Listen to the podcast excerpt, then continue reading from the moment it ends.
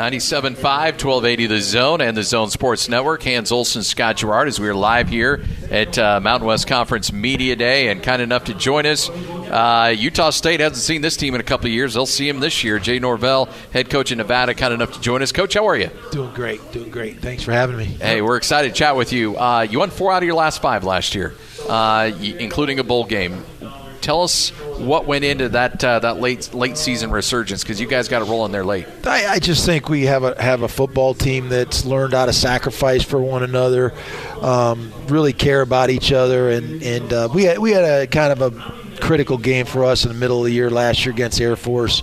We gained a lot of confidence winning on the road there. Our defense gelled and played together, and we kind of gained momentum from that game the rest of the year and really played well with each other the rest of the season. It's kind of a funny reunion to catch Coach Norvell here. we got we got to get this background here. It's been a, goes it, way back. Yeah, it's been a lot of years. Go back to 2001. Yeah. Um, the last time I, I, saw Coach Norvell, he was coaching Marvin Harrison in the right in the wide receiving corps right. with the Colts. And, uh, that was a crazy year. That was um, that was, I think, well, yeah, that was uh, the final year. Yeah. for for, uh, yeah. for Coach um, Mora. Mora. Yeah. And then they brought in, of course, Coach Dungy. Did you did you end up going out with that crew, or did you take a different I, job and no, leave? No, I, I actually left the Colts then, and I actually went to the Raiders and and and, and spent uh, two seasons with the Raiders, and. Um, so yeah, I did leave, and and uh, but what a great experience, you know, working with Tom Moore and Coach Mora and mm-hmm. Peyton and Edgerrin and Marvin and great players, and those were real special years for me. then you worked through Nebraska, and, yeah. and you had some. I know you had some other landing spots. It's it's fun because I followed your career for a lot of what you've done with your coaching career. Then you end up with Nevada. How did you end up in Nevada? You know, I I I, I met Coach Ault and and. Uh, uh, I actually invited him to Oklahoma. I was at Oklahoma and I invited him out, and we spent a few days together and just got to know him. And I started learning about the program and you know, when the job uh, became available years later, um, my name came up to them and they talked to me, and uh, I had so much respect for the program because of what Coach Ault did that. You know, it, one thing led to another. I end, end up getting offered the job, and just really, really proud to, to be able to be the head coach at Nevada. And you know all those different experiences of my career getting to pour it into our university. Yeah, because this is your first head coaching stint, if, if, I remember right. Yes. What's what's it like? What's the differences? You know, you've got the position groups and now taking the head job. You know, it's funny. Uh, um, people ask me that question, and I I kind of refer to Bruce Arians because Bruce was with us in Indy, and you know Bruce was a was an assistant coach for most of his years and really didn't get a chance to be a head coach till later on. And I just feel very comfortable. I've been around so many good head coaches. I've learned so much from the different spots that I've been at uh, that I feel very confident and comfortable in what we want to do. And so we've been really consistent. You know, we don't try to do everything great. We, we, we settle in our lane a little bit yeah. and try to really recruit the very best players we can, and then develop them in a system that they can execute. How did the uh, how did the home game against Purdue come together? That was done uh, before I got there, and and uh, uh Nevada played at Purdue a couple years yeah, ago, and it was a get. real real competitive game, and. Um, I think it's a great game for us. Uh, you know, they're obviously an up up and coming program, and they've done a great job there. Their season last year kind of mirrored our season with their improvement and going to a bowl game, and so I think it's a great matchup for us. We're looking forward, especially having them at home. You got Cristian Solano returns. You got Malik Henry, the Florida State guy. Is that a battle that's going to go through uh, fall camp? Yeah, and I'm not so sure those two guys are the guys that necessarily should be talked about. I mean, we got another kid, Carson Strong, who we who we recruited, who's six five, smart, accurate, super competitive. I think all three of them really did a lot of good things in the spring.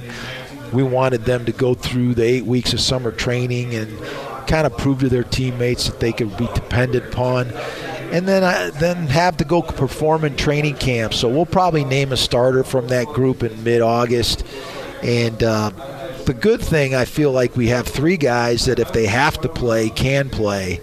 and uh, and play at a at a high level for us. So, coach, you come in Nevada as head coach in 2017, and in 2018 they implement this transfer policy that Scotty just mentioned. And now you're trying to navigate these things as a, as a new head coach and figuring out how much time and importance to place on a transfer portal. How has that been managing that, and, and what kinds of successes and failures are you finding in that transfer? I think I think uh, I really don't think we look at it much differently than we ever have. Um, to get a transfer player, you really got to know them, or had recruited them, or knew somebody that really knows them. Um, otherwise, so you really have to have a previous in. Yes, there's really. I, I, don't. I don't see us being the kind of outfit that's just out there scouring the the portal to see who's out there. I, I I don't, and I think most people are like us in that way. I, unless because there's something that that's that's happened to a player for him to want to transfer, and so you're going to have to know about him or know people that know him or have a connection to want to make him fit in your program. We and we had a long talk with Malik Henry. You know, Malik Henry went from Los Angeles to Tallahassee, Florida. Probably wasn't the best fit for him and he knows a bunch of our kids. I mean, we got we've got probably 60 Southern Southern California kids on our roster. He grew up and played little league with all those kids. He feels very comfortable at our place, and he's trying to get himself in position where he can be successful. And, and uh, so, so that's the kind of connection that we would look for. I don't think it's I think it's a process that's flawed right now. I think we'll come back to some reality here in the next year, and kids will realize that the grass isn't always greener, and you can't just leave your problems and go find a, someplace with greener pastures. So um, I think we'll come back to some reality here in the next year.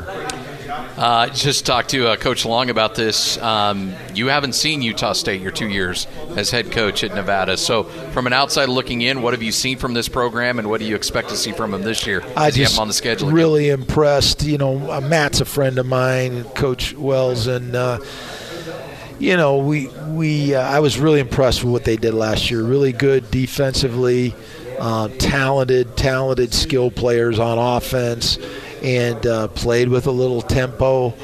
And the quarterback was really outstanding. And, and so uh, I think he's a class of our conference. And, and uh, uh you know, it'll be a big challenge, obviously, to play up there. Um, I've never played up there before, and I've heard a lot of great things about playing there. Uh, it's certainly a challenge and uh, you know we're looking forward to it. It's you know I think it's it's it's kind of cool being able to rotate and play the different teams in different divisions every couple years. And so I'm looking forward to, to heading up there this fall. Obviously, Jay, you've seen a lot of great quarterbacks, and I don't know how much film work or how much time you've spent looking at Jordan Love, the Utah State quarterback, but I'd, I'd love any type of assessment or feedback that you have on him. No, I, I just I have seen him play. Uh, I've never seen him play in person.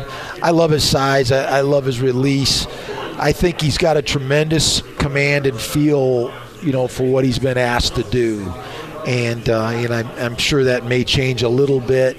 Um, but that's that's the thing in, in college football when you have a confident, experienced quarterback that has had success doing certain things, they're awfully tough to play against, and and that's exactly what you know Utah State has, and. Uh, so he's a kid that's going to have to be dealt with in our league.